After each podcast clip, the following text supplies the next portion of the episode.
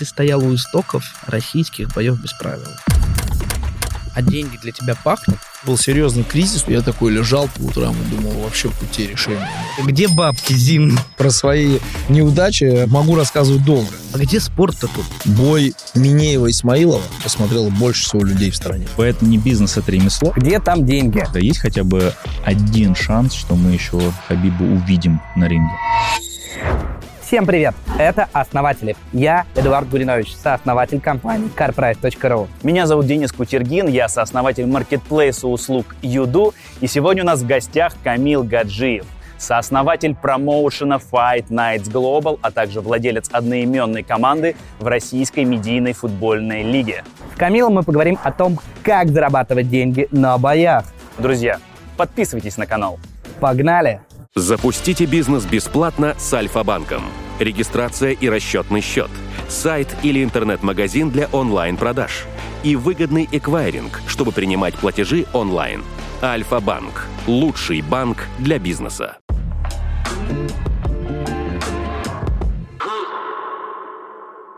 Мы когда готовились э, подкасту и гуглили твое имя, и вот самые популярные заголовки. Камил Гаджиев, конфликт с Уткиным. Камил Гаджиев рассказал будущее Хабиба. Гаджиев создал свою медиакоманду. Гаджиев ответил на вызов Сульянова. Гаджиев о конфликте с Емельяненко, Лахмой. Гаджиев продал промоушен. Гаджиев не продал промоушен. Давай для людей, которые тебя не знают, объясним, ты кто? Ты шоумен, ты медиа-менеджер, ты спортсмен, ты тренер, ты сам себя я, как ассоциируешь Я сам сейчас? задумался, вот, э, потому что действительно заголовки разные, да? И там про бизнес как бы слова. минимально. Да, про бизнес ни слова, потому что я же себя как бизнесмен не позиционирую. Я являюсь им, да, предпринимателем, бизнесменом. На что-то же я живу. Наверное, я все-таки в первую очередь э, медиаперсонаж в области спорта. Как это бьется с твоими этическими взглядами, когда один человек, что называется, другого на ринге. И чем жестче, чем больше трэш-тока до события, после события, когда из октагона выпрыгивают и там продолжают махач, тем лучше. Это ок или не ок? Вот Я это стараюсь, агрессия. конечно, стараюсь, честно, меньше об этом думать. Ну, во-первых, я все-таки и пришел из этой среды. То есть я же не перестраивался. А, окей, здесь, короче, агрессия. Давай-ка этим займемся как бизнесом. Я же так никогда не рассуждал. Я просто взял из спортзала, перекочевал как бы на кресло директора. И я себя даю отчет о том, что это вообще на грани с, э, зачастую с, и с криминалом, и с какими-то ценностями не совсем, скажем так, э, Ну, для... этичными. Да, этичными, не совсем для всех, что ли, да. Есть такое дело. А ты стараешься не думать об этом, чтобы не расстраиваться? Да, да, я стараюсь об этом меньше думать с точки зрения э, религии ислама. Это же тоже харам, бои. Да даже с точки зрения, ну, как бойцы одеты. Да с точки зрения того, что люди просто друг друга по роже бьют. Я редко об этом говорю. Иначе мне нужно будет завершать это делать. Но на данный момент я не могу от этого отказаться. А ты бы хотел это как-то изменить? Ну вот, чтобы это А это соответствовало невозможно твоим- изменить. Как только уйдет вот эта энергия, и единоборства перестанут быть интересными. А где спорт-то тут? Этика, бои, Философия. трэш-токи, эмоции, хлеб, зрелище, просмотры, лайки, подписчики. А спорт-то где? Там Нет вообще- здесь спорта. Спортом в другом месте занимаются. Спорт — это род деятельности для очень большого количества людей, которые с детства пошли там в спортивную школу там, и так далее. Они борются за медали, признание. Спорт высших достижений. Да. Э, Когда появился Fight Nights, как пришла идея? Ну, идеи приходили в начале нулевых, там, с 2001, 2, 3 года, мы постоянно думали о том, что что-то нужно. Тогда уже был промоушен под названием М1, а мы шли к тому, чтобы тоже запуститься. самое начало Fight Nights. Вот вы с партнерами запускаете эту историю. Вот как вы себе это представляли? Понимали ли вы, что это будет чем-то большим? Нет, не понимали. Я отчетливо помню, как все это началось. У нас э, собралась группа единомышленников.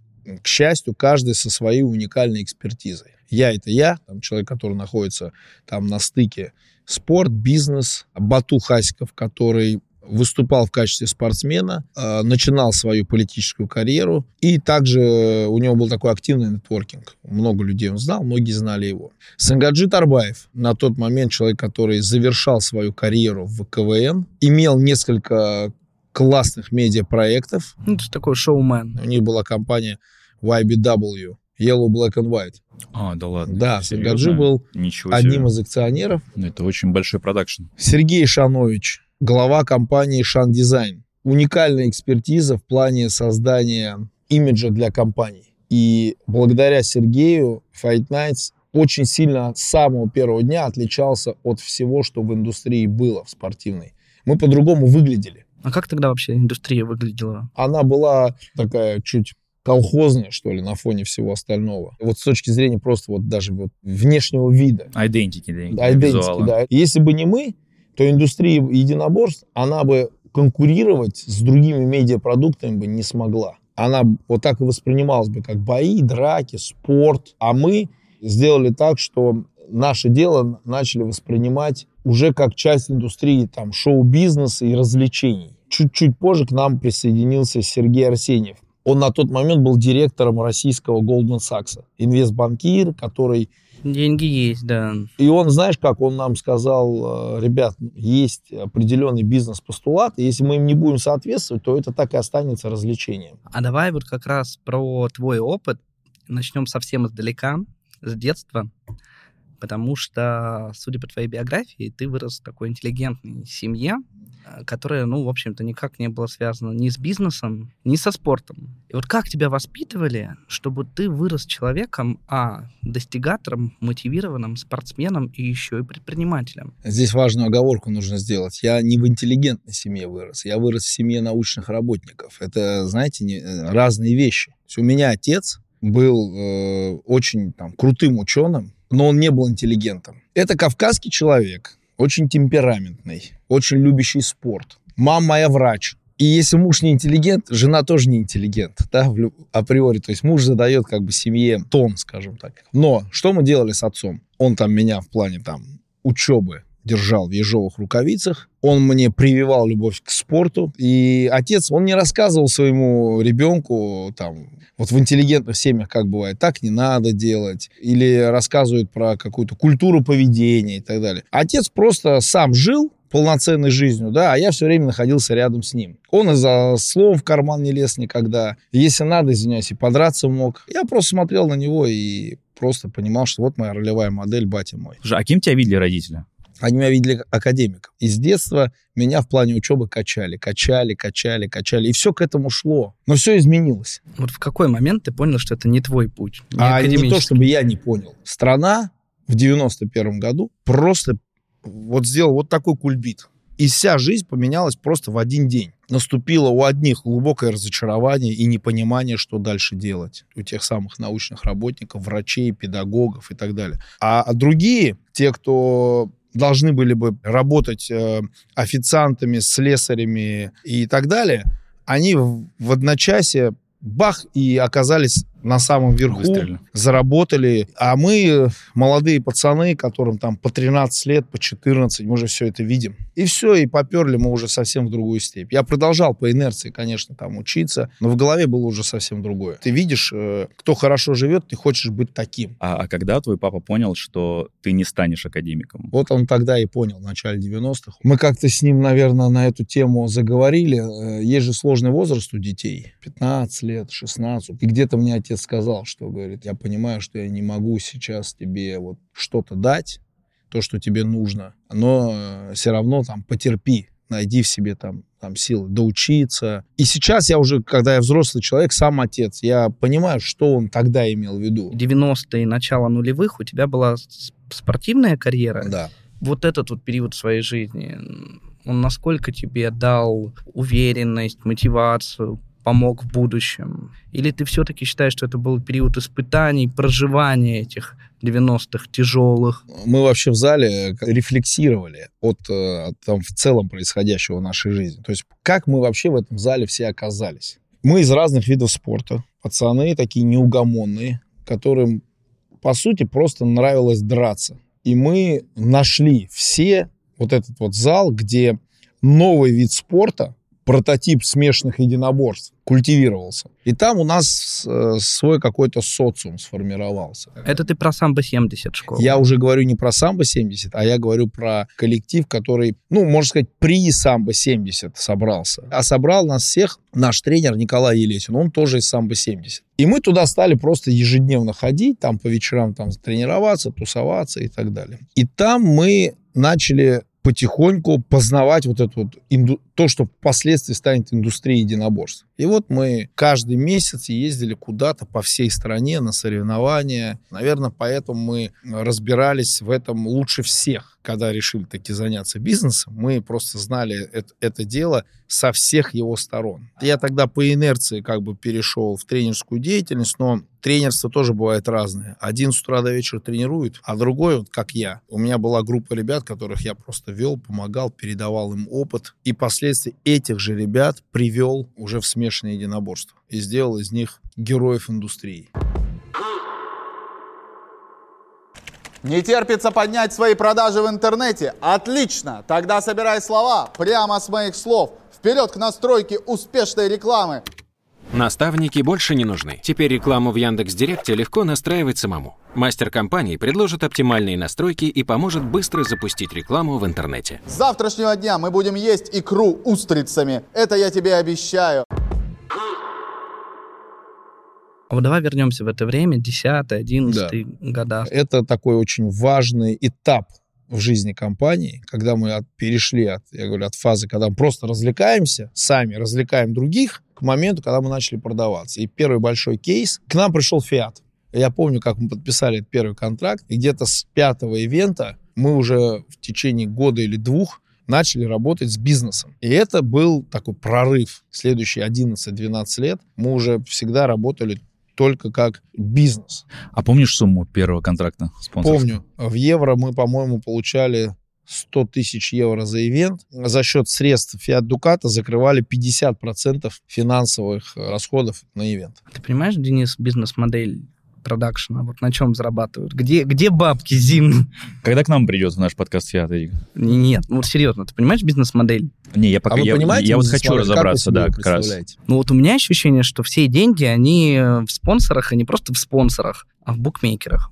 Не, Вот не, деньги подожди, подожди. там. Так можно, так моя попытка, моя попытка. Отчасти так. Моя попытка. Во-первых, надо понять, в какой стране, да, потому Ну, что в если России, мы давай в говорим России. про западную индустрию, насколько я знаю, там все платят фи- физики, да, там либо кабельные каналы, либо подписки. Ну, У нас все да, держится на спонсорских э, интеграциях, Вы, скорее вы всего. оба правы. На Давай бойцах все-таки начнем с, с- с мировой модели, с правильной Да, модели. как должно быть. Э, UFC пару лет назад подписали беспрецедентный контракт с ESPN. По этому контракту полтора миллиарда долларов за пять лет, не считая еще сборов с pay-per-view. То есть от телевидения UFC перепадает в год 500 миллионов долларов. Если даже UFC проведет в год 40 ивентов, в среднем это 12 миллионов долларов на один ивент. Соответственно, UFC на каждом ивенте зарабатывает 5-6. Ну еще же билеты, Ну, я же говорю, мерч. билеты, мерч, на самом деле, по сравнению с телевизионными деньгами, копейки. Копейки. Ну хоть что-то. Спонсорские активации, копейки. Что касается России, вот каналы, которые, в принципе, поддерживают единоборство. РЕН-ТВ, Матч ТВ, Матч Боец, канал Удар. Но никогда бюджеты, которые на это выделяются, не покроют наших хотелок. Никогда. Это может быть 10-15%. Права на трансляцию, которую Совершенно вы продаете, да? Да. Билеты. Это еще, наверное, ну, я делаю, если турнир за 25 миллионов инвестиций, вложений, да, 5 я могу отбить на билетах. То есть Мгм. 20%. Причем это только ивент. А деятельность компании это же не только ивент. Да, это это- люди, которые ежедневно что-то делают, пилят контент и так далее. И дальше те самые, например, букмекеры. Мы получаем деньги от букмекеров за рекламу. Букмекеры справедливо считают, что индустрия единоборств, ну, индустрия спорта в целом, в частности, индустрия единоборств, поставщик новых игроков для... Ну, для их бизнеса, это их клиенты, по сути. Да, вот у нас сидит на ставочник. Нормальная А история. я Вот за, эти, вот за этот объем нам букмекеры платят. В год там энную сумму, которая, по идее, должна покрыть все остальное. Мы же там процентов 20 денег сейчас нашли, билеты, телек, да, 20-30. Уже 30, Да, да, я хорошо 30, да, считаю. 30. И вот остальные 70 это, это коммерческие партнеры. Букмекер, энергетический напиток, криптобиржа. Ну, те, у кого есть высокие маркетинговые бюджеты и, И- да. азартная аудитория, кому Да. нужна. Вот набор.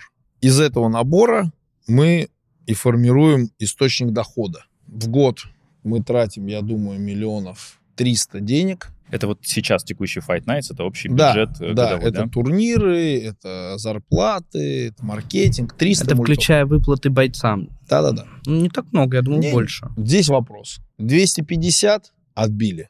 Значит, э, зафиксировали убыток по итогам года. Отбили 300, ну, значит, год ничего. Если заработали, пару лет назад получалось, потому что букмекеры стали очень много вкладывать, и у нас получалось иметь хороший контракт. Потом, как это обычно бывает, они собрали с рынка то, что хотели, получили новых игроков, новых подписчиков и, соответственно, начали снижать размер инвестиций. Мы снова вернулись к модели, что ну, отбили вложенные, слава богу. Пока не звучит как успешный бизнес. Нет. А что, я, и- Скорее, я как- и не собираюсь сказки рассказывать. Я ни разу, ни на одном мероприятии, которое посвящено бизнесу, не рассказывал историю про то, как этот бизнес зарабатывает, именно зарабатывает с точки зрения там, быть profitable, да? Нет такого. Отдельно взятый ивент, он может быть коммерчески успешным. Но в целом вся эта индустрия, она работает просто заради хорошего такого качественного нетворкинга, новых контактов, новых связей, новых коммуникаций, популяризации людей, которые этим занимаются, там, команд, брендов. Только для этого. Если кто-то вам сейчас начнет рассказывать историю про то, как он на этом круто заработал, это все брехня. То есть на спорте в России заработать нельзя. Абсолютно точно. Слушай, еще про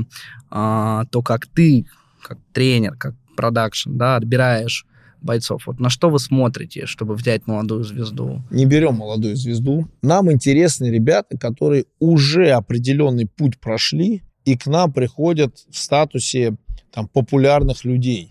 Ну, то есть Дениса с его 70 Подожди, тысячами подписчиков возьмешь. Заметь, ты говоришь, на первое место популярный спортсмен.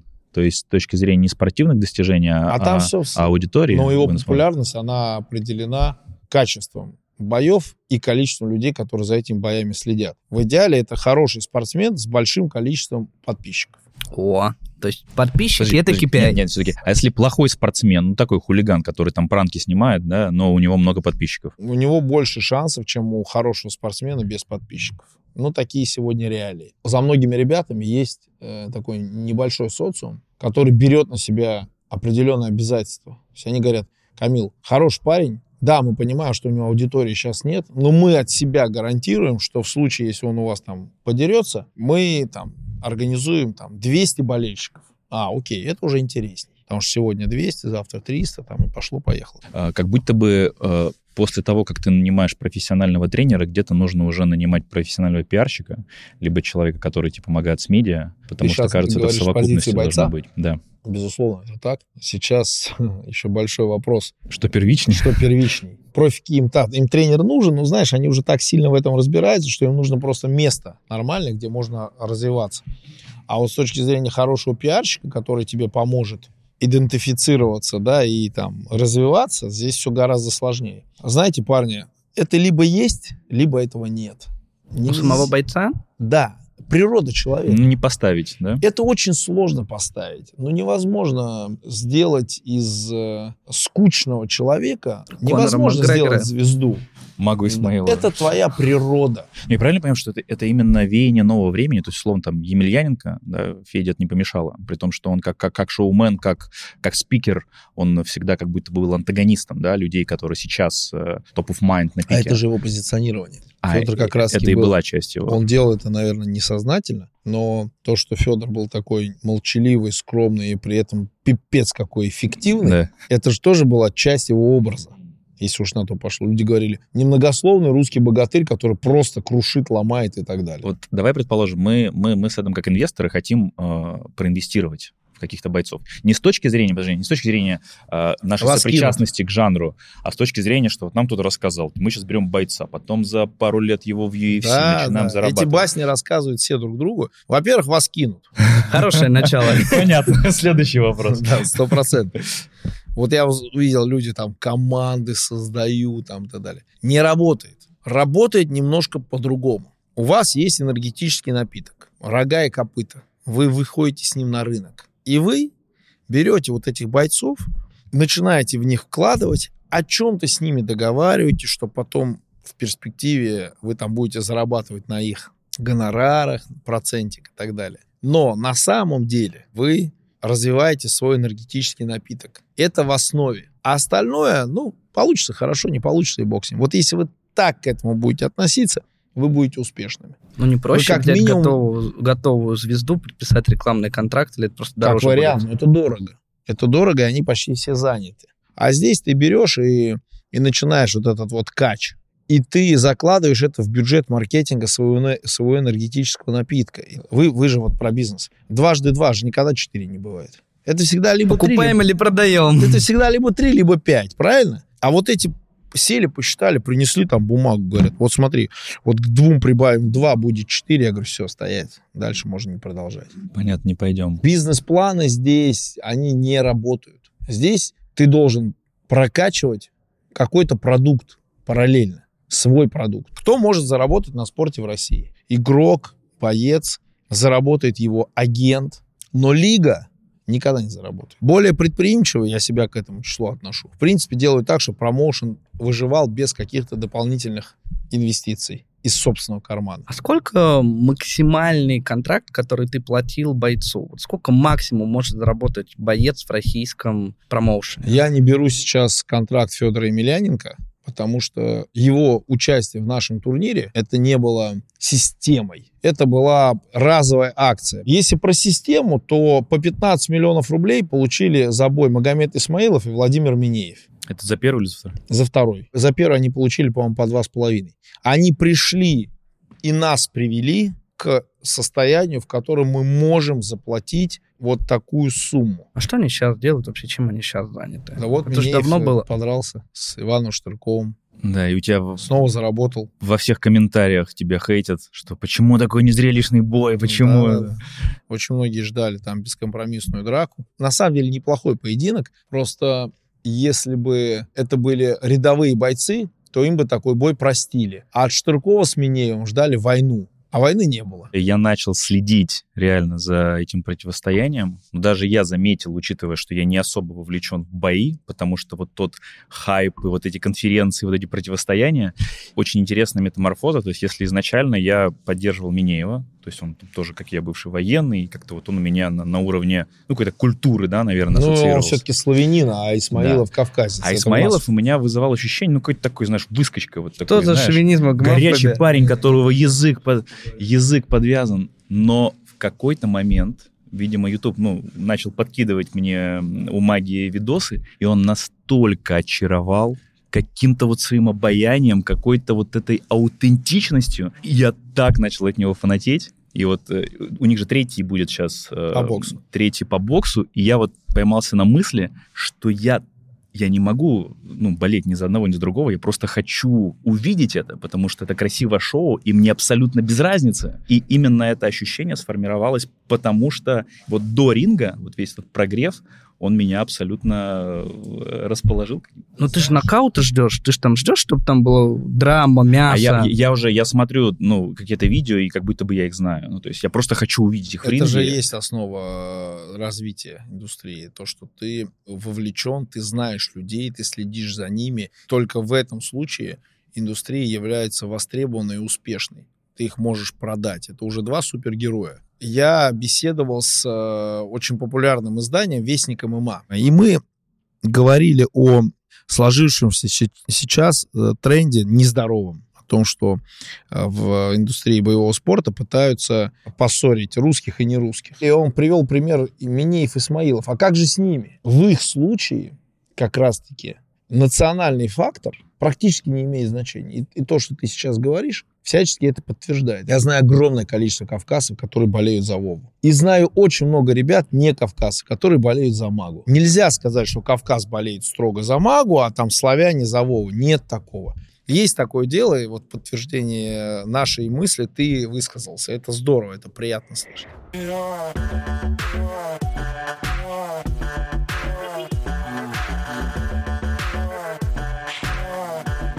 Давай вообще поймем, где мы и, и что это все из себя У представляет. меня вся красота. партнер еще есть здесь, Артем. Он говорит, давай, может, что-нибудь забабахаем в центре.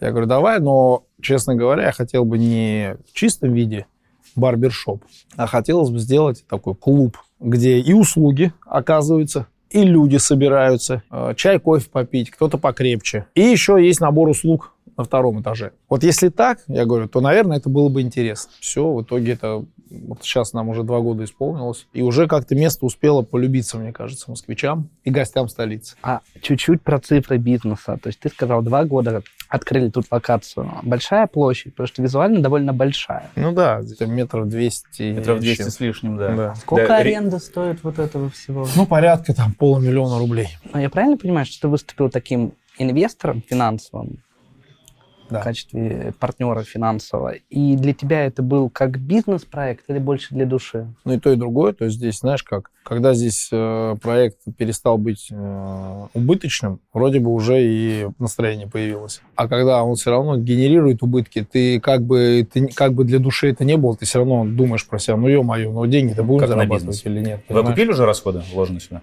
Нет, нет. Мы сейчас более-менее сделали так, что этот бизнес у нас э, не требует доп. инвестиций. А сколько сюда вложили денег? Миллионов 20 вложили. Солидно. Ну, слушай, это же ремонт, это все. Вот Блин. ты посмотри, здесь же все солидно.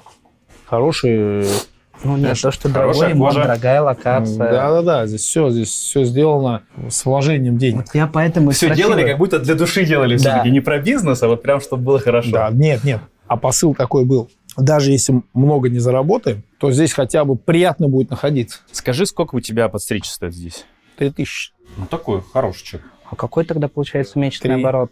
Миллиона два? Да, в месяц? да, да. да. Два миллиона в месяц. Два, да, вот как раз ты угадал. плюс Это ты как так посчитал 2 миллиона из, из- из среднего чека в 3000 рублей? Ну, смотри, я посчитал, что работает в операционной ноль, э, аренду посчитал, э, визуально площадь прикинул, Да. Пассажиропоток визуально тоже понятен. Физмат. Обращайтесь. с этим человеком? Обращайтесь. Совет номер четыре обращаться. Дорого, дорого. А с точки зрения локации, вот не мешает ли то, что нет парковки, в общем, метро далеко, хотя, наверное, целевая аудитория не на метро перемещается, а вот парковки нет, это проблема. Ну, мешает. Есть такое. Мы, э, категория людей, которые на машине сюда приехали, она для нас практически недоступна. Но Ну, либо только люди, которые... А, приехали с водителем. Люди Б, которые здесь рядом работают. У нас, знаете, как бывает? Вот э, лот-отель, например. Иностранец какой-нибудь забредает Мгм. и говорит, о, давайте постригусь. Почему? Потому что он из окон лота отеля вообще видит только нас. И здесь написано на английском языке, понятные ему вещи, men's club, барбершоп. Он смотрит, думает, о, пойду постригусь, типа, в России, что там? На сегодняшний день стрижка стоит 35 баксов. Men's Club звучит неочевидно для меня. Согласен. Согласен. А может, он для этого и приходит?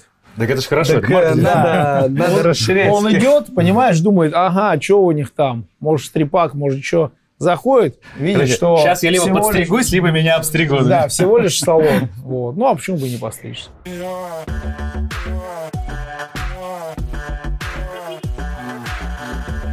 Ты бы стал здесь открывать свой барбершоп? Судя по локации, эта штука не окупится примерно никогда. Это, в принципе, достаточно дорогое по чеку заведение. Нет парковки, люди не могут сюда приехать. Метро тоже далеко. Я вот не согласен. Во-первых, Новый Арбат это сейчас одна из самых пешеходных улиц, притом она и проезжая, и пешеходная. Там у нас старый Арбат, а здесь метро, я не знаю, ну минут 5-10, наверное, идти.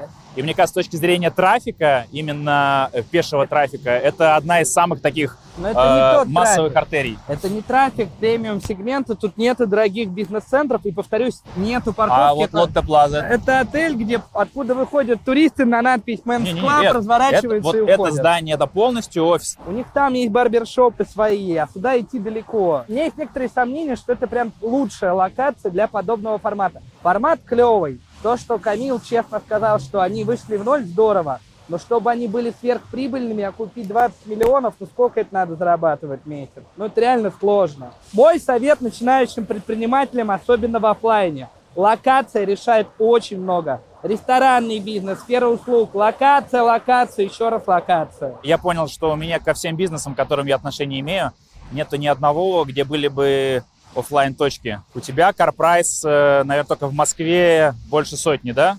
Не, не, Точек. два- 20, 20 локаций. 20? А Но всего сколько? больше сотни было в пике. А, всего. своих, да. По каким критериям э, выбирали вы местах. Ну, слушай, есть сервисы, которые продают тебе аналитику, автомобильный, пешеходный трафик. Ты реально можешь открыть одну точку там, на пересечении двух улиц, видишь, что она не работает, открываешь в 500 метрах пересечение других двух улиц, там, с чуть большим трафиком, с более удобным заездом, в два раза больше доезжает людей. Это супер важно, особенно в Москве. Слушай, а какой примерно процент вот неуспешных точек, когда ты закрываешь ее, и через какое время ты, ну, ты должен понять, что точка неуспешная, и нужно просто писать инвестиции и открывать новую? У нас, наверное, треть точек в Москве были не закрыты. И это много. Если ты открываешь ритейл, то там все учебники уже написаны. Там все посчитано, все да. посчитано. А если ты открываешь вот такой формат быстрого выкупа автомобилей, то, ну, там чуть-чуть другие законы. А где бы ты еще открыл? Вот если не здесь, вот на своей насмотренности. У меня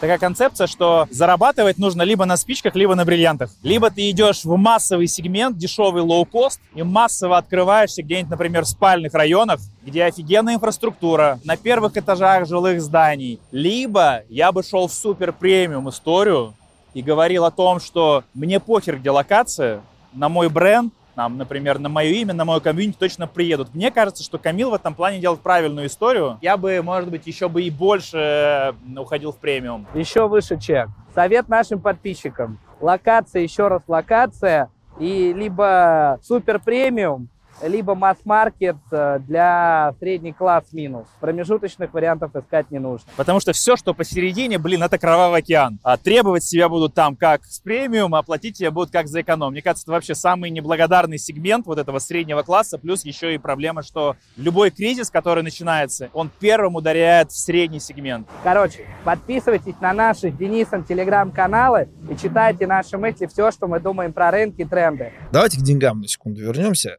Каждый раз, когда я рассказываю о том, как все устроено, я потом, я, мы, люди, которые меня сюда пригласили, слышим обратную связь. А, ну все понятно. То есть никто не зарабатывает, а как они вообще тогда живут? А, хрен где деньги, мы, Зин? Да, где деньги, Зин, хрен ли мы эти сказки слушаем. Рассказываю. Те, кто сегодня продолжают содержать промоутерские компании, их развивать, все эти люди имеют свой бизнес. Либо они его создали благодаря во многом тому, что занимались единоборствами, были верны выбранному делу и получили необходимый такой коммуникационный ресурс, придумали идею, как создать бизнес и монетизировали свою популярность, да?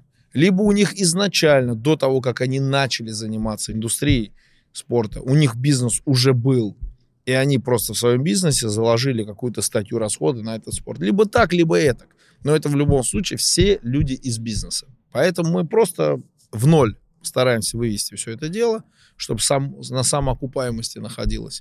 А зарабатываем На, на, том, на что чем- происходит в вип-ложе. Ну, на Ну, если говорить про нетворкинг, то да, так э, больше на том, что мы уже Ну, успели в общем, запустить. зв- звучит как будто бы это не бизнес, это ремесло, да, где миссия, где стиль жизни, где хобби, а есть э, бизнес, который генерит кэш, и, и оттуда периодически, я так понимаю, ты, ты вынимаешь деньги, чтобы в это ремесло закидывать, чтобы не было там кассовых разрывов, либо какой-то да, истории с стараюсь долгами. это все, конечно, минимизировать, потому что не хочется чувствовать себя после 13 лет занятий ослом, который так и не нашел способ, чтобы это хотя бы в ноль все двигалось.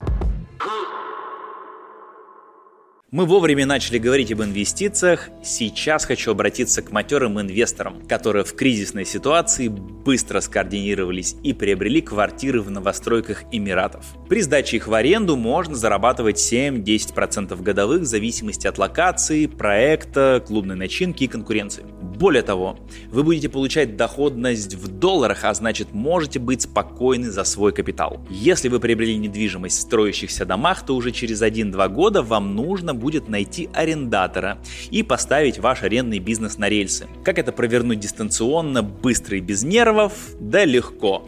Советуем обратиться к нашим друзьям компании Whiteville. Как только вы получите ключи, брокеры Whiteville подключат вашу квартиру к коммунальным услугам, свет, вода, газ, кондиционер, интернет, а если понадобится переделать ремонт или докупить мебель, вам тоже помогут. Как только квартира будет готова к заселению, вам сразу же найдут идеального арендатора.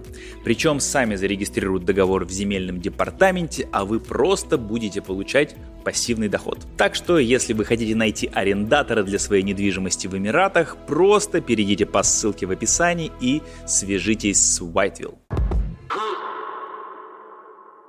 Про, бойцов мы начали говорить, да, что э, ну, единицы зарабатывают, а все-таки вот у меня ощущение, что только небольшой процент может действительно добиться того, что тебе там платят даже не 15 миллионов, хотя бы в миллионах рублей какие-то гонорары. А вот как ты сам оцениваешь из э, профессиональных бойцов, которые пришли в коммерческий спорт, примерно какой процент вообще что-то зарабатывает, а какой процент он только тратит в эту историю? Если вот про соотношение, говорить, то я думаю, что процента два. Зарабатывают. Да, у нас в стране зарабатывает какие-то деньги, сопоставимые с э, ну, нормальным качеством жизни, доходом, человек 100. 100 человек бойцов. Ну, А, бойц- человек. бойцах, да.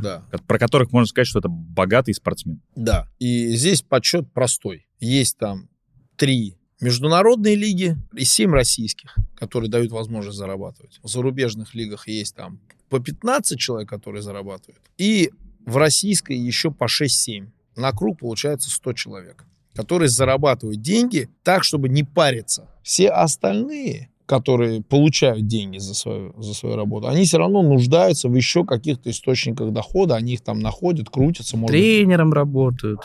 Просто работают или временно получают какие-то дотации от там родственников, друзей, благотворителей своих, старших товарищей, попечителей, как угодно можно назвать. Ну, то есть пацан дерется, например, три раза, четыре раза в год, и у него гонорар по 300 тысяч рублей. Разве этого хватает? Забой. Да. Нет, не хватает, потому что это получается миллион рублей в год, это значит 80 тысяч рублей в месяц. А есть ребятки, которые в год получают, ну, наверное, там 5 мультов. И здесь они уже не нуждаются в том, что им кто-то еще там доплачивает. Они уже самостоятельные, они по 400, по 500 тысяч в месяц в среднем у них доход, они уже нормально живут, Но опять, не дай бог, травма. конечно. И может до двух лет выпадать, а то и дольше. Ты можешь вообще со не спортом только травма, закончить. может у промоутерской компании, которая является твоим работодателем, кризис случился, и все, и они тебе боев не дают. Еще такой вопрос про экономику. А почему, несмотря на такие небольшие доходы, российские бойцы системно ездят готовиться к топовым боям в Таиланд, в Америку? Почему не Это в России? другая категория ребят, которые выступают за рубежом. В UFC, Bellator,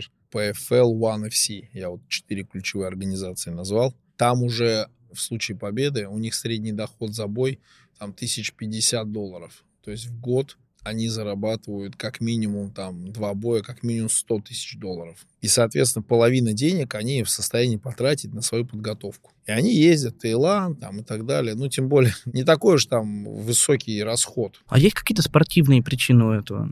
Или это просто могу себе позволить, поэтому еду? Есть спортивные причины. Для спортсмена очень важно абстрагироваться от своих там текущих реалий и, и находиться в режиме сбора, когда он сфокусирован на тренировочном процессе, и ничто ему не мешает. Плюс количество спарринг-партнеров. Там оно очень большое. Можно выбирать. Все же друг на друге растут. А здесь нужно этой селекцией заниматься. Ты вот пришел сюда, ты понимаешь, что здесь, например, бойцов твоего уровня нет. Надо кому-то звонить. Давай приезжай вместе потренируемся. Так не работает. Ну, приезжая в зал в Таиланде, например, там Ака или Тайгер Муайтай, такие самые популярные, пришел на вечернюю тренировку. А там 50 человек на этой вечерней тренировке, и все действующие профессиональные бойцы. И в твоей только весовой категории есть человек 7-8 с которыми ты можешь тренироваться, вариться, спарринговаться и таким образом подводить себя к бою. Поэтому это оправданно. Вот как ты видишь будущее индустрии боев? Что там будет? Куда все уйдет? В короткий формат, диджитал, фиджитал, что там? Форматы короче. Фиджитал обязательно. То есть будет вот это вот посидели на консоли, порубились, потом пошли подрались, потом обратно за консоль сели. Это будет. Как сейчас называют игры будущего, да? Но это там первый шаг. Дальше. В том виде, в котором мы сегодня знаем индустрию ММА, она совершенно точно там застагнирует и будет неинтересно. Ивент, бои, какой-то классный герой во главе.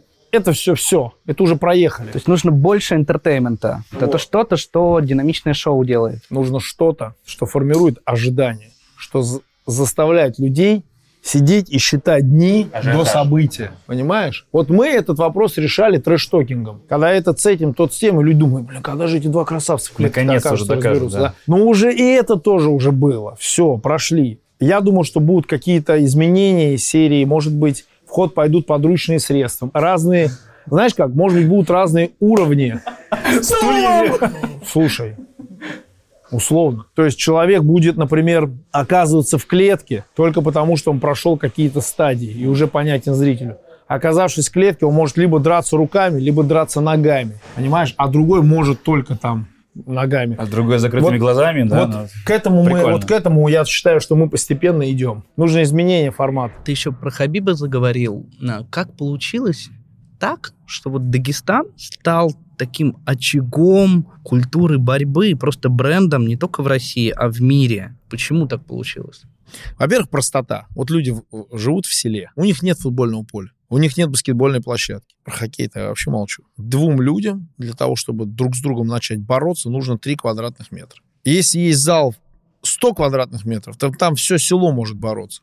И так и происходит. И в каждом селе эти секции. Потом они борются. Село на село? Село на село чемпионат района, чемпионат Дагестана. Представляешь, какой естественный отбор, какая сумасшедшая просто селекция. Прорываются только лучше. Ну и отсюда вырос Хабиб. Из такой отсюда среды. вырос Хабиб. Многие. Как у Хабиба сейчас дела? Давно общались последний раз? Ну, может быть, мы пару месяцев назад так созванивались, списывались. Хорошо, Хабиба дела. Он, по-моему, всерьез увлекся футболом сейчас. Мне кажется, как спортивный функционер смотрит на футбол. Я не удивлюсь, если в ближайший год, два, три, может, какой-то клуб приобретет. Но вот мне вот кажется, вот сюда Хаба двигается. А, единоборство, все видите, что уже опосредовано. Конечно, следит, своих поддерживает, но там, да, даже он не, не, не приезжает. Я вот удивился, да, что когда Махачев бился... Что Нет, все, он уже Хабиб для себя эту историю, тему закрыл, он перевернул следующую страницу. Ну, плюс в бизнесе у него много, мне кажется, бизнес-интересов. Наверное, сейчас Хабиб это бизнесмен. Хабиб самый великий из российских бойцов? Ну, вот я за думаю, всю что историю можно назвать его величайшим бойцом вообще современности. А можешь рассказать историю, которая лучше всего характеризует Хабиба как личность, вот с твоей точки зрения? Выиграв 29-й бой, снял с себя перчатки, сказал, что он завершает карьеру. Вот это его характеризует лучше всего. Это же нонсенс. Это произошло абсолютно неожиданно. Это породило огромное количество разговоров, предложений к нему же и в то же время зафиксировало его величие. Это не пиар, это вот он такой есть, да? Это все вместе. Это и пиар тоже. Просто он сам по себе такой, что его действия, они сами по себе генерируют вот эти инфоповоды. А скажи, а есть хотя бы один шанс, что мы еще Хабиба увидим на ринге? Нет. Жаль у всех своя эпоха. Времени на контент становится все меньше. Люди не смотрят полностью футбольные матчи, не смотрят бои. Кажется, что индустрия киберспорта с точки зрения зрелищности, динамичности побеждает у традиционного спорта, в том числе у боев. Нет у тебя таких ощущений, я что про это конкуренция? Я про это слышал. Ну, ничего сказать про это не могу, потому что я вообще не в теме. А смотрел. то, что UFC, например, Sony э, контракт эксклюзивный на много десятков миллионов долларов в год. Нет, аудитория у этого колоссальная. И людей, которые это любят. Я же это не осуждаю. Я просто, вы меня наоборот, спрашиваете, тебе это нравится? Я говорю, нет. Просто это еще один источник доходов. То есть делать игру Fight Night с каким-нибудь Яндексом, выпустить ее и вперед. Ну, может быть, да. Новая аудитория, молодая. Так я, так я тебе могу сказать, мы в целом за киберспорт в каком смысле? Мы понимаем, что это тренд. Warface, например, игра российская. Да. Российская разработка. Ребята, есть Винстрайк, э, Арена, собственники, наши друзья. Мы их ходим, поддерживаем, они нас поддерживают. Все работает. Качаем там Warface. Повторюсь, мы сейчас про тренд или мы сейчас про Камила Гаджиева, как он... Про то, как ты видишь будущем. тренды и как ты видишь свое место вижу, в этом будущем. Вижу тренд, и если это тренд, вижу себя в нем. Хотелось бы себя в нем видеть. И монетизировать, и популяризировать хотелось бы. Но не скажу, что с большим энтузиазмом. Другой вопрос. А вы в своем производстве контента какие-то инновации из других индустрий, из того же киберспорта пытаетесь перенимать? Например, там, не знаю, шлем с э, камерой, чтобы мог зритель от первого лица смотреть за боем. Ну, что-то такое. Что-то динамичное Ну, такое. мы думали об этом. У нас там, например, иногда вот судья с GoPro, еще что-то. Кое-что думаем. В перчатки вставляют датчики специальные. Да. Не-не, прям чтобы зритель мог смотреть бой от первого лица. Типа как прилетает, да? Да. М, прикольно. Ну да, неплохо. Только что придумал. Да, это прикольно, хочется это сделать. Но знаешь, хочется это сделать и реально сделай. Но это, это сложно. Пока я об этом вообще не думал. Может, у меня просто времени на такие инновации нет. Вот Толик с Ульян, например, они в хардкор делают, да? И у них а, может быть времени как раз-таки, желания, энергии на то, чтобы вот в плюшки эти применить. Может быть, кстати, побольше, чем у нас. А не боишься устареть, что ты вот пропустишь тот момент, когда вот молодые конкуренты вырастут за счет инноваций, и тебя как-то обгонят на повороте? Ну, если у них прям совсем хорошо будет получаться, то мы сделаем, как они. Ну, то есть не, на- не надо быть пионером инноваций, нужно вовремя скопировать. Да, по большому счету, мы все так или иначе копируем. Сегодня в России, кажется, одним из самых стабильных источников ресурсов для бизнеса является государство. Да. Государственные бабки тяжело Это достать. еще и ответственность, Да, да. ответственность огромная, риски. Поэтому низкий поклон тем, кто с этими рисками умеет работать. А ты умеешь? Ну, могу, но сильно не рискую большими деньгами. То есть мне государство нет-нет оказывает содействие в плане там, организации событий каких-то спортивных. Нормальное сотрудничество, но это не основа нашей Мгм. деятельности. То есть я не сижу с утра до вечера и не думаю, так как бы государство подключить, чтобы сейчас туда-сюда. Какой потому что тут подряд можно за-. Да, тут можно заиграться реально. Давай так скажем, вот если взять нас как за 100%, то государство это 5. Нормально? Я считаю, что нормально. Камил, расскажи про рынок. А, Как оцениваете рынок а, российский и какая ваша доля в нем? Есть э, ряд промоутерских компаний, нас там 7-8 ключевых. На каждую из нас можно было бы отдать процентов по 10, а остальные 30, 20-30 процентов делят организации, которые работают бессистемно. Но они все равно есть там, два раза в год у себя в регионе что-то провели. Участники ли они рынка? Да, потому что у них есть свои коммуникации с телевидением, у них есть бойцы, которые выступают, и наши бойцы периодически у них появляются. То есть весь рынок это порядка 3 миллиардов,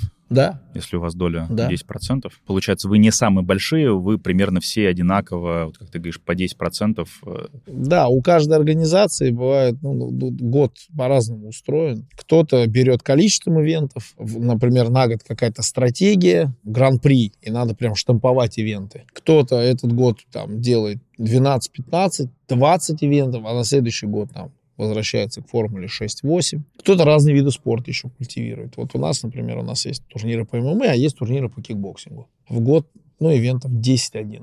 Мы сейчас говорим 3 миллиарда, это весь рынок единоборств, да, коммерческий рынок. Да, Или Ну, я так только понимаю, ММА? кроме бокса. Бокс отдельно или с боксом. Я в эти 3 миллиарда две промоутерские организации, которые боксом занимаются, тоже включил. А Расскажи вот э, с точки зрения бизнес-модели какого-то промоушена, то есть вот те деньги, которые вы зарабатываете, как они распределяются, и еще раз, из чего они состоят? Затраты — это ивенты и текущая деятельность. Ивенты — это ивенты, а текущая деятельность — это люди, которые в ежедневном режиме, Команда. в офисе, команда, создают идеи, создают контент, отслеживают спортивную составляющую, да, то есть спортивный блок. Это взаимодействие с спортсменами, там, матчмейкинг, экипировка, все вместе. А ск- сколько у тебя в штате э, в среднем? Положим, нас там на круг, нас там человек 10.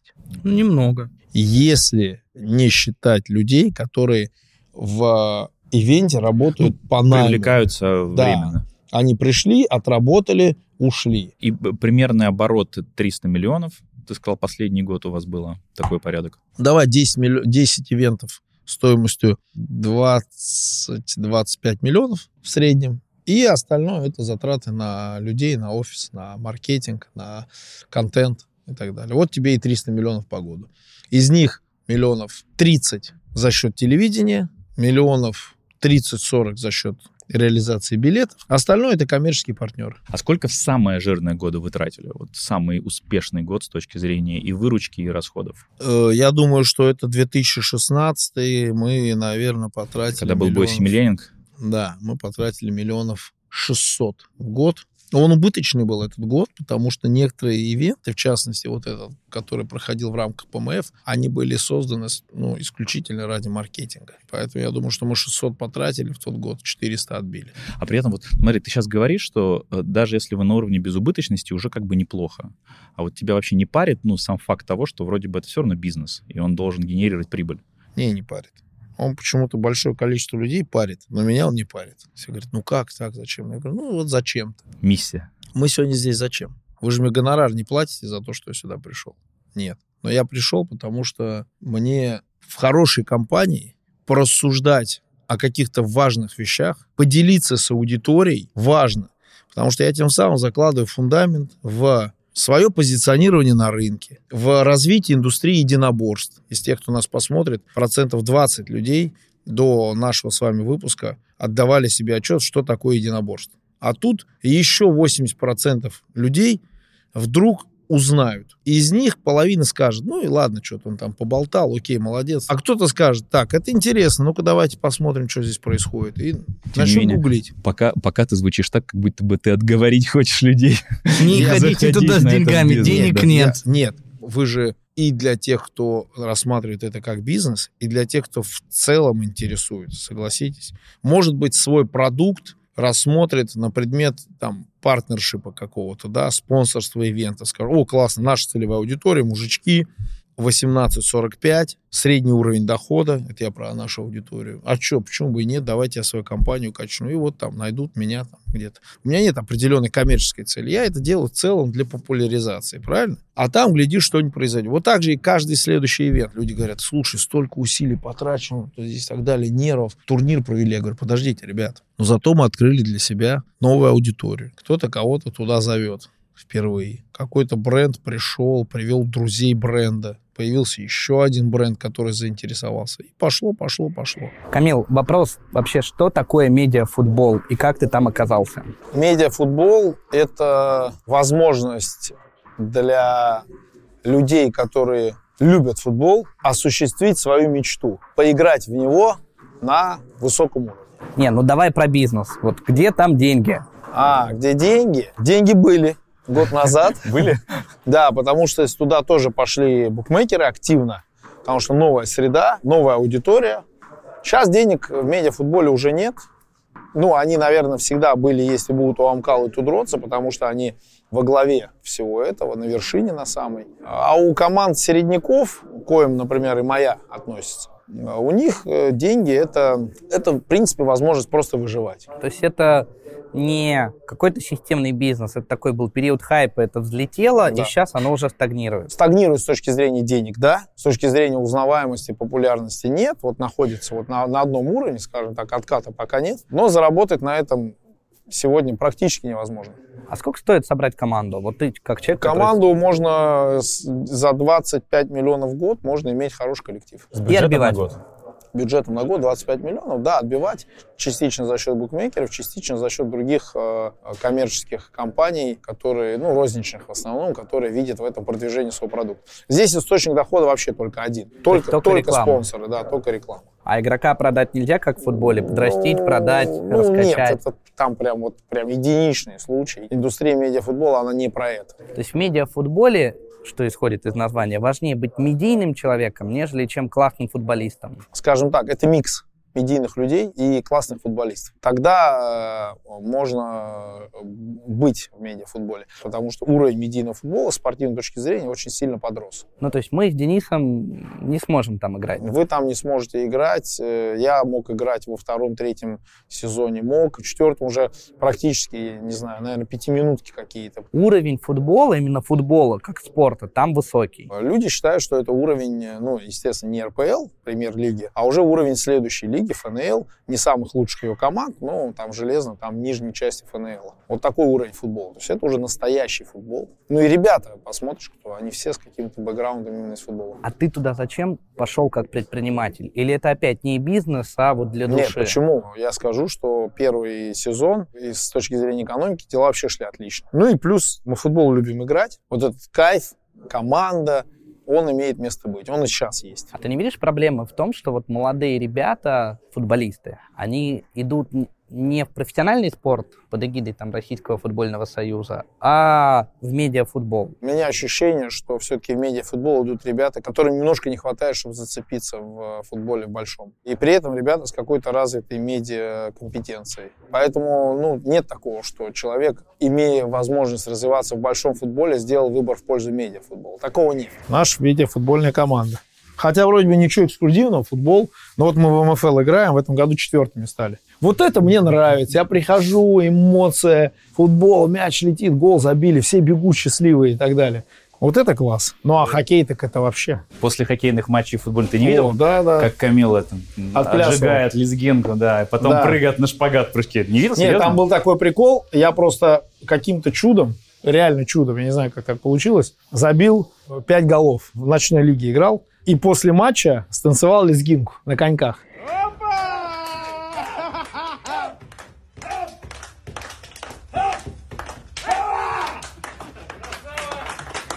И я захожу на следующий матч, и мне ребята говорят, ну это нонсенс. То есть в среднем я забиваю один, один гол в два матча. Ну, либо гол за матч. Пять забил. Прихожу, и мне ребята говорят, ну что сегодня, типа, что будет, если шесть забьешь? Я говорю, станцуем супер современный что-нибудь техно. Представляешь, забиваю шесть. Да ладно. Это вообще нонсенс. Два матча, 11 шайб. Так, и что станцевал? Техно станцевал какой-то. Оно есть. Вот. Фаину, под фаину. Мы общем, добавим, добавим. Странно, что Да. тебя не разогнали так перед всеми матчами следующими. Все, дальше все, Челленджами. все стало на свои, на свои места. По одному голу в среднем за матч. А сколько денег зарабатывают там футболисты и сколько денег ты заработал как владелец клуба на медиафутболе? Я, как владелец клуба, сначала заработал миллионов там 10, потом эти же 10 миллионов обратно засунул, когда начался спад экономический. А футболисты, ну, ребята в среднем зарабатывают там 600-700 тысяч рублей в год. На год? уровне, да-да-да, на уровне невысокой заработной платы. То есть для них это не главный источник дохода для многих. Они еще параллельно где-то футбол играют. Объясню почему.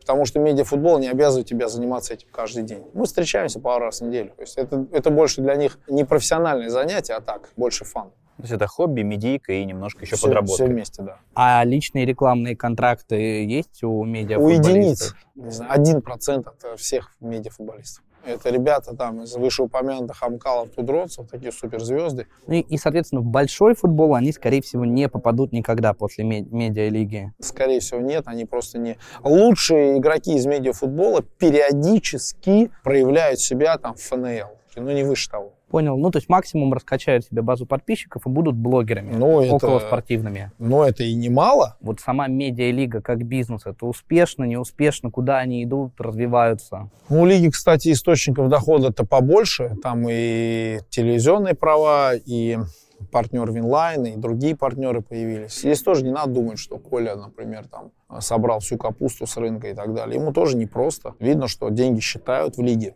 То есть здесь э, у меня, как у функционера спортивного, например, да, у меня иллюзий нет относительно происходящего. Я понимаю, как все непросто дается. Ну, то есть это не про большие деньги, скорее про безубыточность и небольшую прибыль. Слушайте, ну медийный МФЛ всего полтора года. То есть сейчас э, говорить о том, что они там достигли своего пика в плане денег, еще рано. Там хайп пришел быстро, но деньги же так быстро не приходят. Давай вот поговорим про поп МА. А, Хардкор самые большие ребята, да? А, Они вообще относительно доли рынка, ты как оцениваешь, например, по просмотрам, по аудитории, они больше вас? Мне кажется, если брать именно вот аудиторные показатели, количество людей, то они больше нас. Вся их аудитория про нас тоже знает, но они не смотрят наш продукт, например, системно. А Тем это более тебя мы, не мы же в YouTube. Мы немножко про другое. То есть это не мы true, про ребята. ивент, про ивент оффлайн, про телевидение. Мы не YouTube проект. И поэтому у нас в количественном смысле меньше, а в качественном может быть больше. Потому что у нас человек еще ногами приходит и так далее. А, или, например, там 55-летний человек там смотрит телек, смотрит нас, мы ему там нравится, его все устраивает, да. А этих больше, они моложе, и вопрос, куда они дальше направятся. Придут они к нам или вообще там мы там сгинем, да, а они чисто начнут своими, с проектами, к которым привыкли жить. А может быть разочаруются и сюда уйдут. Вопрос. Поэтому мне кажется, что количество людей, которые сегодня следят за ними, больше, чем количество людей, которые следят за нами. А по возрасту наши постарше. То есть качество аудитории, ну, с точки зрения там, Вот, да, платежеспособности, да, оно, оно пока повыше. А вот скажи, для тебя э, хардкор это, это больше спортсмены или это больше YouTube-блогеры? Сейчас больше спортсмены, но с неплохим скиллом в плане медиа. Ну, то есть ты хорошо относишься к тому, что выходят драться не борцы, спортсмены, а просто медийные чуваки. Не выходит, нет такого. Ни хардкор, ни наше дело, которые именно вот в свое время это делали основным посылом, Мы вот про это, трушные истории, пришли ребята с улицы. Это в начале было. Сейчас этого нет. А сейчас кто там? Сейчас эти ребята, которые пришли с улицы, многие научились драться. Плюс пришли ребята, которые умели драться и поняли, что для того, чтобы драться в хардкоре или в нашем деле, нужно еще медийно развиваться. И чуть-чуть так поднаучились, и пошло. Ну, у тебя же тоже дерутся у меня не совсем тоже бойцы? Есть, конечно, есть, да. Всякие есть. То есть всякие. ты этому научился у них такой? Посмотрелась нет, и хорошо нет, пошло? Этому я не научился, я, честно говоря, этому даже научил. Просто я не делал это так очевидно, как ключевой стрим такой, знаешь, в развитии. Именно в этом была основа популярности. Не профики дерутся. Они же дерутся интересней. Они дерутся зачастую бескомпромиссно. Да, болтают. Ну, в этом есть какая-то часть фриковства. Совершенно такого. верно. Это сработало. Хардкор, топ-дог, хайп. Потом все стало более профессионально. А что для тебя важнее в этом плане? А, количество просмотров или качество боя? В идеале бы, конечно, качество боя с огромным количеством просмотров, как, например, бой Минеева с Исмаиловым. Кстати говоря, знаешь, бой Минеева и Исмаилова, второй, все равно посмотрело больше всего людей в стране. Кто бы как ни старался, не качал бы YouTube, потому что это другая лига. Все равно это другой уровень. Бой Федора Емельяненко с Фабио Мальдонадо абсолютный рекордсмен по количеству просмотров спорта боев в Ютьюбе. Там 25 миллионов. 30, 25? Да, посмотрел. Mm-hmm. Бой Минеева с Исмаиловым тоже свои 20 миллионов посмотрели. Ни один промоушен в стране не может такими показателями все равно похвастаться. Макан сейчас выйдет на, на ринг драться с кем-то за деньги. Может, и больше соберет. Может, и соберет, да. Выйдет ли? А как ты к этому относишься? Нет ощущения, блин, вы тут молодежь охренели, портите малину, да рынок нет. ломаете. Да нет, слушай, если бы ломали, я бы относился соответствующим образом. Я ломать рынок же не даю тоже. Вот все равно пытаюсь влиять на все это. У нас есть своя там внутри промоутерская тоже коалиция, мы тоже пытаемся рынок все равно регулировать. Потому Картельный что, знаешь, сговор детектить. Смотри, дело в том, что тот, кто сегодня в погоне за каким-то моментальным эффектом пойдет на то, чтобы ломать рынок, первый потом об этом пожалеет. Потому что люди в основном пытаются ломать рынок рублем. Вот я пришел, вот я вот сейчас вкинул, переплачу и так далее. Это путь к банкротству, к краху. Если ты сегодня начнешь переплачивать, то завтра тебе придется пожинать плоды этого и снова переплачивать. Ты переплатишь три раза, и ты лопнешь. Поэтому единственный способ – это расти вместе со спортсменами. Камил, скажи, а не является ли это для ребят на улице таким негативным примером, что э, для того, чтобы решать какие-то свои конфликты, э, делать это нужно так же, как это делают поп-ма бойцы. То есть очень много трэштока, через кулаки, без перчаток. Но тут большой вопрос. Может быть, это и позитивный пример, что свои конфликты нужно решать там в ринге, в клетке, там, где есть хоть какие-то правила. То есть в каком-то юридическом э, ну, поле. Да. Я о другом горюю. Много вот в некоторых продуктах, во-первых, а мата-перемата, а во-вторых, э, по поводу и без повода набивание друг другу рожь, как будто это в порядке вещей, что один может взять другому там оплеуху залепить, а тот его просто там обматерил. Не знаю, нас так не воспитывали. Переход на личности необоснованного. Да, то есть я считаю, что должна быть у каждого сказанного слова, оскорбления, должна быть какая-то цена, какие-то последствия. Поэтому люди должны долго думать, либо должно случиться что-то очень важное для того, чтобы люди перешли в эту плоскость. А там смотришь иногда, да, туда какашка полетела, сюда вообще на ровном месте. Ну, так не должно быть. Переходить к этому, я считаю, что это большая крайность. Ну, вот тут я своей могу личной историей поделиться. Я человек, а, во-первых, у меня с рождения снижен слух, и зрение было плохим.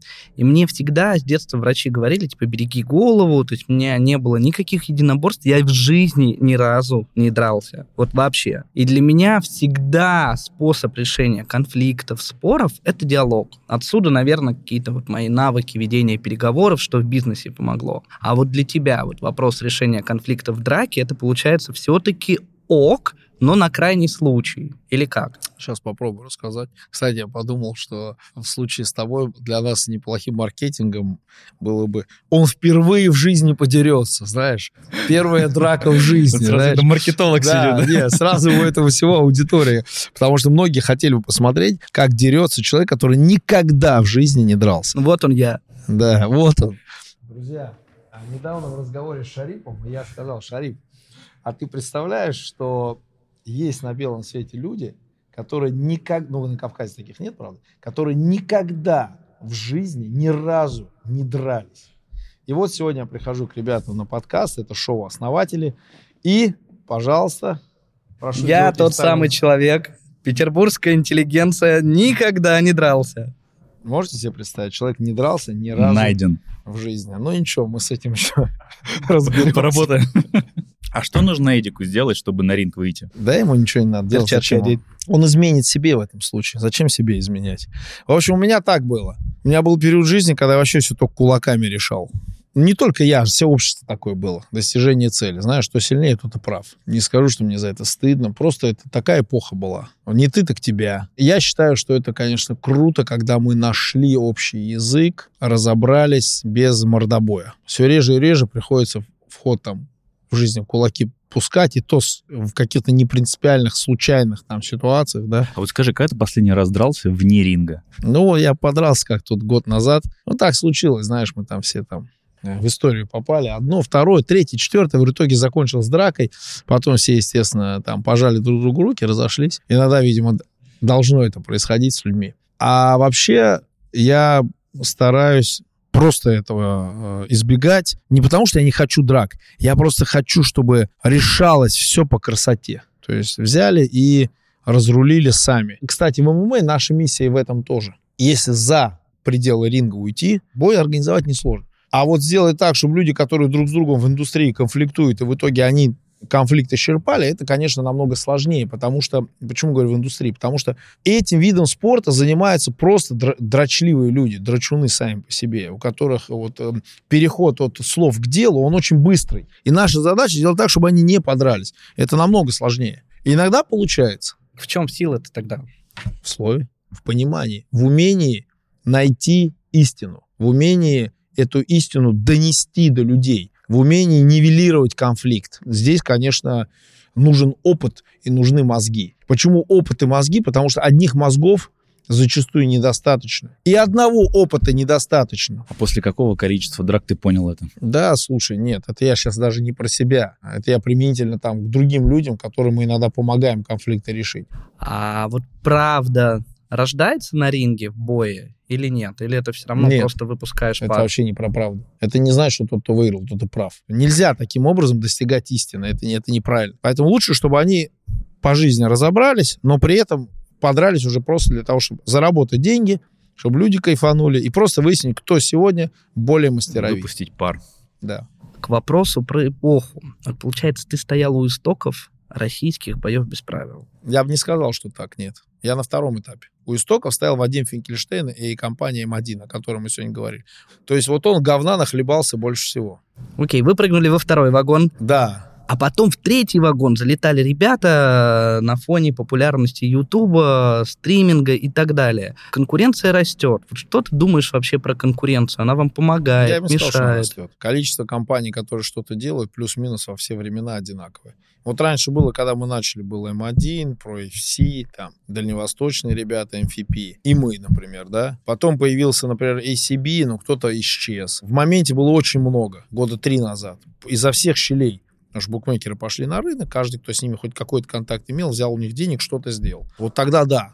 Это пошло, был хайп? Пошло, поперло. Все, все вместе. Хайп промоушен, Еркаев. Они появились, и потом либо трансформировались чисто там, там медиа-проекты про контент, но уже как бойцовские организации практически не позиционируются. Либо вообще ушли с рынка, не выдержали реалий, экономических реалий. Но вот это медиа-влияние, вы что же у них чему-то научились? Пришли Конечно. новые ребята, которые Безусловно. такие, о, качаем YouTube, заливаем рилсы, Конечно, короткие нет, ролики, тиктоки. Они, они нас тоже много чему научили, то есть мы у них много чего взяли. Взяли, наверное, самое главное, энергию такую молодежную, энергию новой аудитории. Ну, и вот мы чуть-чуть тоже за это смогли зацепиться где-то. Сколько в среднем ты тратишь денег на себя в месяц? Сколько ты зарабатываешь? Да столько же, сколько зарабатываешь, столько и тратишь. хороший ответ. А есть сколько? Ну, я тебе так скажу, я тут недавно посчитал и понял, что, а, например, миллион рублей не хватает. Но у меня семья-то большая. Факт. Понимаешь, секции, группы, репетиторы, хобби –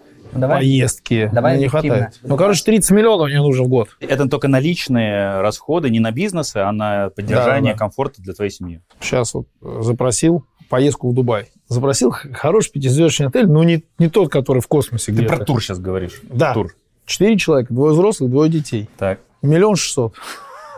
Ты нас не пугай ценами. Не, не, все пуганые, да? Два раза в год, если ты съездил, уже просто на один только отдых 3 миллиона отдал. То есть, если ты примерно этот образ жизни выбираешь, будь добр, тридцатку год приготовь. У меня детский сад у дочки 150 тысяч в месяц стоит. Что? Офигеть но он очень хороший. Со своим бассейном, своя лазалка, детская площадка. Ну так все вот. это есть. То есть можно приходить иногда поплавать.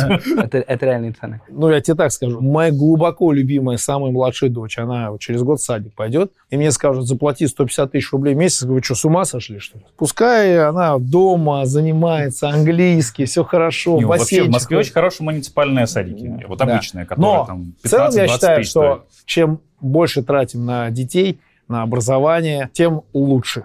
Безусловно. На этом нельзя экономить. За 150 это too much. А что ты думаешь про демонстрационное потребление многих блогеров, особенно молодежи? Да и спортсменов тоже, давай уж говорить, что, да, почему. И, ну, и спортсменов, особенно футболистов. Тот небольшой процент спортсменов. Которые вот зарабатывают? Тот. Ну, да, при условии, что понять, они заработали сами на эти деньги, Я они могу не их украли. понять, э, потому что это молодые в основном все равно ребята.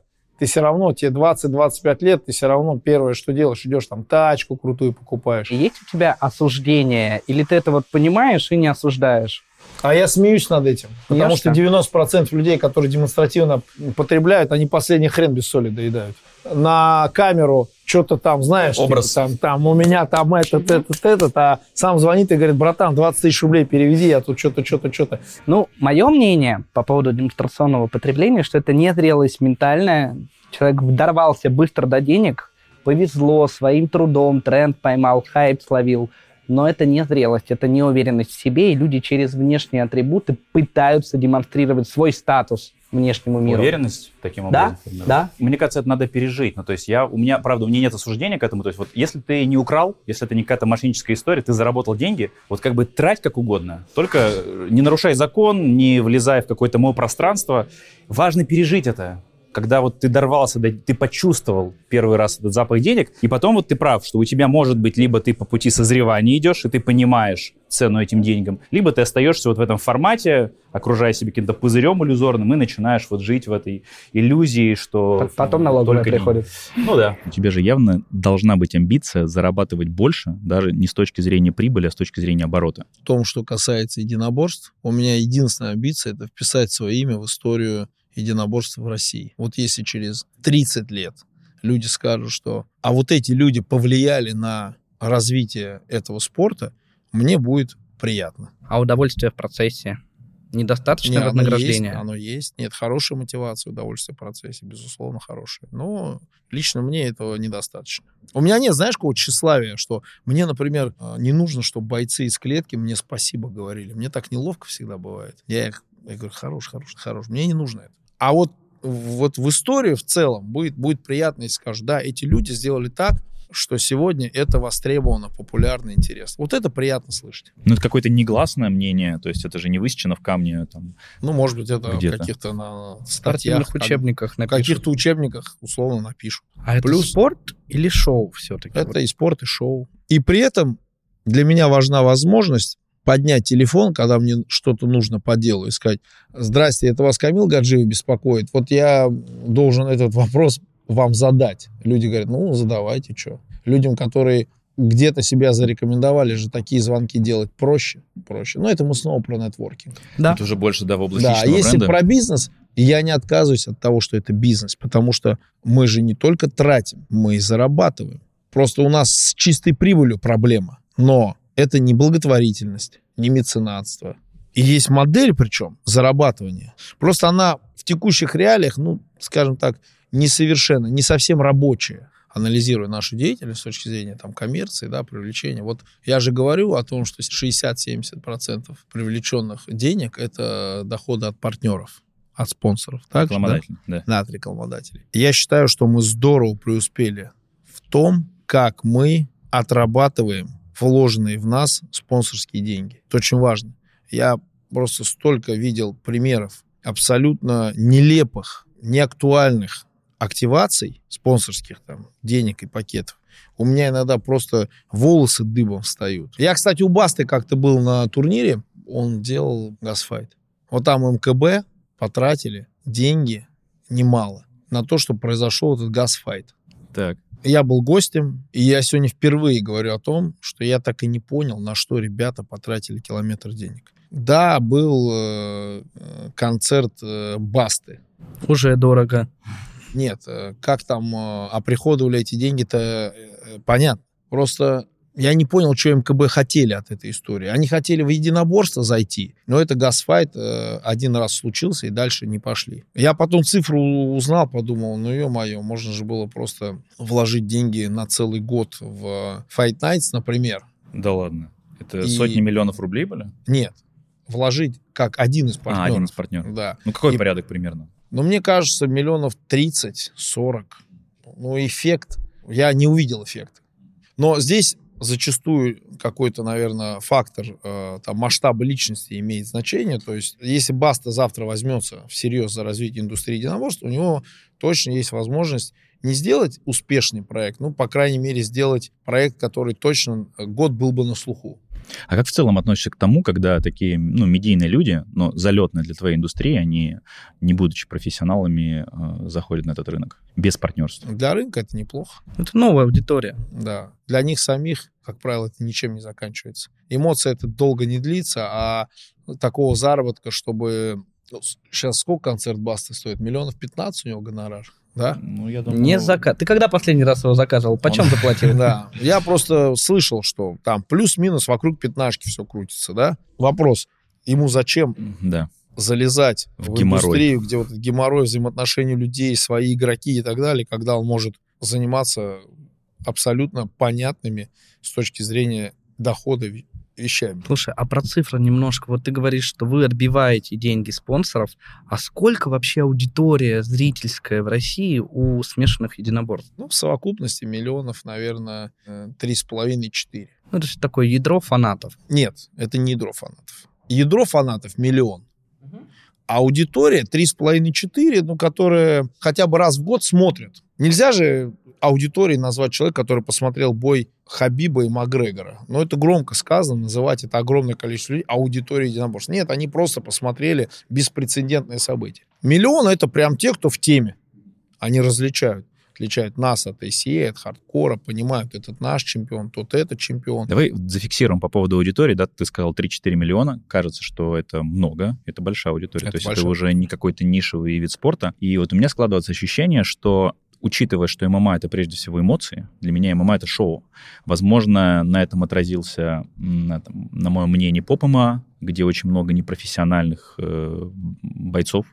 Вот э, согласен ли ты с тем, что чем э, больше эмоций э, и зрелищ, тем э, больше вы зарабатываете? Безусловно. Ну, вообще эмоции — это главный движок индустрии развлечений. Покуда эмоции вызываем, люди покупают, в этом был э, определенный феномен поп ММА. Они дали новую эмоцию, новых людей привели. Почему говорю в прошедшем времени? Потому что сейчас уже этого нет. Сейчас э, промоушены, которые позиционируются как поп ММА, они перешли такой классический формат, правильно напичканный, в принципе, медиа всякими там активностями, но в целом это уже классика. Камил, скажи, вот э, в связи с отменой России э, во многих отраслях и в том числе в спорте, как ты к этому относишься? Отношения субъективные, потому что на бойцах это не отразилось. На бойцах, на хоккеистах в НХЛ, на теннисистах. Э, все остальные, ну, конечно, жопа. Но если называть вещи своими именами, то, конечно, мы сейчас находимся э, на таком серьезном спаде. Надеюсь, что 5-6 лет мы начнем выравнивать ситуацию. А вот учитывая, что вообще карьера в спорте высоких достижений, она очень небольшая. Притом неважно, футболисты либо бойцы. И вот из интервью с, со звездами спорта почти всегда все говорят про свою мотивацию, про Олимпиаду, про международные турниры. С этой точки зрения вот у нового поколения, которое сейчас еще только подходит к тому периоду и к своему пику, это же получается совсем демотивирует. То есть для чего мне быть таким топовым спортсменом, если я не могу там умирать за свою Есть страну? Есть такой термин «потерянное поколение». Оно применяется в разных случаях. И вот с точки зрения спорта, возможно, нас ждет потерянное поколение целое э, в спорте. Это те, кому сейчас лет, наверное, 18. Они лишились возможности ехать на молодежное первенство мира. Они лишились возможности ехать потом на взрослый чемпионат мира. Они лишились возможности попасть на Олимпиаду. То есть для многих ребят сейчас возник вопрос, а что делать, он будет очень острым. И многие примут решение не развиваться. Или поменять паспорт. Или поменять паспорт, да. Но это тоже для избранных. Меняют только те, кто понимает, зачем они это делают, что они действительно там топы. Как ты вообще относишься к смене паспортов спортсменами? Да, нормально отношусь. А что ребятам делать? Они, может, вторым номером всю жизнь сидят, хотят прорваться. Абсолютно нормально отношусь. Для тех, кто занимается любительскими видами спорта, да, пытается строить свою спортивную карьеру, это удар. Может быть, даже молодежь при принятии решения, каким видом спорта заниматься, родители, они, может быть, как раз-таки сейчас переформатируются, переориентируются на те виды спорта, которые не пострадали. Ну, либо у нас вырастут медийные лиги во всех видах спорта, да. и это будет это еще пока один продукт, лифт. Да, продукт для внутреннего рынка, и он сейчас будет все более и более востребован. Хочется поговорить с тобой про мотивацию. Ну, мы как с предпринимателем и как со спортсменом, может быть, даже со спортсменом в первую очередь. Как ты себе сейчас отвечаешь на вопрос, зачем тебе все это? Жалко уже бросать все это дело. По-предпринимательски я скажу зачем. С каждым днем, с каждым годом, прожитым в индустрии единоборств, мы развиваем свой круг общения. В круге общения много разных интересных людей, у которых есть бизнес, бизнес-идеи. И мы эти бизнес-идеи с ними постоянно обсуждаем. Мы же не про бои разговариваем. Про бои поговорили немножко, но дальше мы говорим про какие-то общие возможности, точки соприкосновения. Мы их ищем, мы их находим, и рано или поздно начинаем каким-то совместным бизнесом заниматься. Или растет наша узнаваемость, мы эту узнаваемость монетизируем какими-то бизнесами. Ну, это такой функциональный ответ с твоей стороны. А вот с точки зрения эмоций, Камил, что тебе дает вот этот новый бизнес? Новый бизнес меня очень вдохновляет. Я учусь. Я столькими бизнесами занимался, что иногда мне кажется, что я про любой бизнес знаю. Я учусь.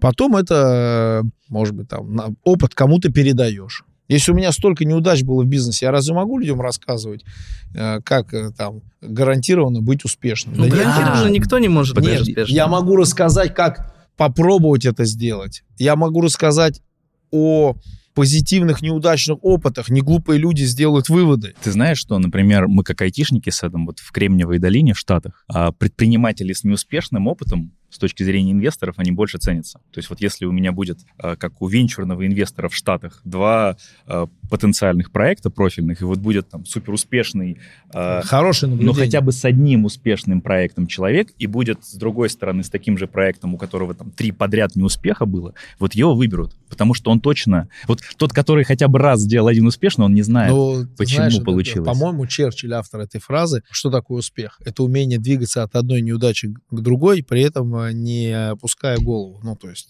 ну, говорят, на ошибках учатся. Это школа. Поэтому я бы, наверное, про свои неудачи могу рассказывать долго. А вот какая твоя главная неудача в бизнесе и чему она тебя научила? Попробуем протранслировать это аудитории начинающих предпринимателей, чтобы быть для них полезными. Вот Я скажу, моя главная неудача в бизнесе. Ну, их было пару. Я не буду конкретный пример приводить, чтобы этих людей не э, стыдить. Но моя главная ошибка была в том, что я соглашался инвестировать в бизнес, в котором, во-первых, а, плохо разбираюсь, б, он находится в другом городе, я не могу его потрогать, и в, самое главное, я не до конца проанализировал портрет партнера, который является бездельником и негодяем. А зачем соглашался? Вот мне вот какое-то было в моменте расслабился, деньги перли, он в этот момент появился, думаю, ну ладно, возьмем, там, дадим ему там, вложим. Вложил, потом сто раз пожалел. Просто можно зафиксировать это как уже как неудачу. Купил дорогой опыт. И неправильный партнер был, правильно? И знаешь, бизнес-опыта никакого, вот даже вот в этом бизнесе не успел разобраться, да, к сожалению. Просто опыт, знаешь, какой купил? Ну, не надо слушать этих людей, которые пришли, у них там глаза горят там и так далее. Вот у тебя все равно есть богатый опыт успешного партнерства. Вот что для тебя главное в выборе бизнес-партнера? его квалификация и понимание его обстоятельств. Когда у него есть прожитый опыт, у него есть компетенция, я понимаю, и у него есть, он сам самодостаточный в плане там денег и всего. Это редкость. Такие никого не ищут, их, их ищут. А кого-то ищут такие, которые авантюристы. А скажи, пожалуйста, а вот с точки зрения а, принципов партнерства и ценностей, которые ты ценишь в партнере, что для тебя самое важное? Это компетенция человека, и он должен на стол сразу выложить карты все, зачем ему это надо. Я вот это ценю. Но это как будто бы не про ценности, да, это про некую компетентную экспертизу. Нет, это тоже ценность, когда он называет вещи своими именами. А вот человеческие? Правда. Да, что его человечность? Да какая разница? Все мы, все мы по-разному оцениваем человечность. Главное, чтобы он такой был ровный, и он сразу сказал, а зачем ему это надо? Что он видит завтра в нашем с ним партнерстве? А деньги для тебя пахнут? Есть какие-то бизнесы, в которые ты не пойдешь? Честно говоря, есть как будто бы легальные бизнесы за пашком. Мне кажется, что это то, что связано с индустрией крипты. Мы, мы немножко в этом поварились, потому что в свое время, например, там Fight Nights партнерство там с э, криптобиржами, Fight Nights партнерство с крипто системами, с монетами и так далее. Я посмотрел, и я понял, что в этом бизнесе очень многие не задумываются о последствиях, а делают просто на авось. А люди, конечно, от этого страдают. Но в защиту тех, кто является основателями всех этих историй крипто. Надо сказать, что и люди, которые инвестируют, они тоже не, не, не шибко-то трудяги. Это тоже такие авантюристы, которые просто хотят вложить рубль и заработать два на ровном месте, а бесплатный сыр, говорят, только в мышеловке. Э, я от этой индустрии в целом держусь подальше, я осторожен, вот если про запахи. Ну, алкоголь, табак. Нет, я вообще Казино. Против. Я не против алкоголя, я не пью, так обстоятельства сложились. Лучше мне не пить. Вот, потому что я по пьяни вообще опасный человек. Курить никогда не курил, но я не против алкоголя, но я конкретно против курения против сигарет, против кальяна. Даже против кальяна больше, чем против сигарет. И рекламировать э, табак не, не буду. Вот для меня, как ты сказал... Э, Казино. Как раз пахнут, да. Казино, кстати, нет. Казино, честно говоря, ну идут туда люди, они же тоже они же заработать тоже могут. И люди развлекаются. Там же женщины красивые, алкоголь, концерт. А много чего в казино прикольного есть, на самом деле. Мы поговорили про партнерство. У нас уже почти традиционный вопрос такой есть, про жен называется. Ты в браке 25 лет с своей супругой. А вот скажи, с точки зрения предпринимателя, насколько а, факт партнера второй половины важен для бизнеса, для успеха предпринимателя? Ну, если говорить про бизнес в чистом виде, то я бы сказал, лишь бы не мешали жены. Что мы какой-то совместный бизнес делаем и так далее. Это вообще бесперспективная история. Но если у бизнесмена с женой все хорошо, если они друг друга понимают, если у них есть кайф, то для бизнеса это хорошо. И в этом плане роль женщины бесценна. Создать приятный климат для предпринимателя. Для бизнесмена очень важно, знаешь, вот он, он пашет на производстве, горит на производстве, все, ему важно, чтобы у него с женой был кайф, дома был кайф, там, с детьми был кайф. Это продлевает ему жизни в бизнесе тоже. Так, а с точки зрения бойца, одинокий волк или семьянин? Семьянин, сто процентов. Семьянин, он, у него с боями, с результатом намного лучше. Бойцу нужно жениться. Я вообще всегда ребятам говорил, женись как можно быстрее. Но здесь все. Здесь ты не мечешься, ты системный, ты накормлен, напоен, у тебя есть отдушина, ты более такой э, меньше кайфуешь. Меньше, меньше соблазнов. Да, меньше гуляешь, меньше все равно человек так, больше режима. Лучше, карма лучше. А часто бойцы разводятся? Особенно, когда достигают какого-то результата? Нет. Среди бойцов, мне кажется, ребята, они ценности семейные на высоком уровне достаточно. А ты не Мы устал еще... от этого бизнеса на боях? Вот эмоционально не устал? Что дальше? Я от боев устал, от самих. То есть, честно говоря, находясь на турнире, не испытываю каких-то позитивных эмоций. Когда просыпаюсь утром в день турнира, я мечтаю, чтобы этот день поскорее закончился. Но от людей, от бизнеса, от общения, от тех, с кем имею дело, я не устал. Они мне приносят удовольствие. У нас еще один э, традиционный вопрос, уже финальный. Э, что бы ты посоветовал самому себе 20 лет назад? Да что я себе посоветовал? Знаешь, есть такой, как это называется, эффект бабочки. Если ты что-то изменишь, то ты не будешь собой сегодняшним. А там, где я есть, меня, в принципе, в целом все устраивает. Поэтому оставим все как есть. А вот о чем ты сегодня мечтаешь? Куда дальше? У меня простая мечта. Иметь дело с людьми, которые мне нравятся, заниматься тем, что мне нравится, и чтобы у меня время на хобби оставалось. Вот это очень важно. Я вижу задерганных людей, которые настолько или много работают, или неуспешно работают, или это необходимость, или это привычка, у которых просто даже на то, чтобы в свое удовольствие что-то делать, времени не остается. А я вот хочу, чтобы у меня было каждый день три часа, чтобы я мог в хоккей поиграть. Кайф.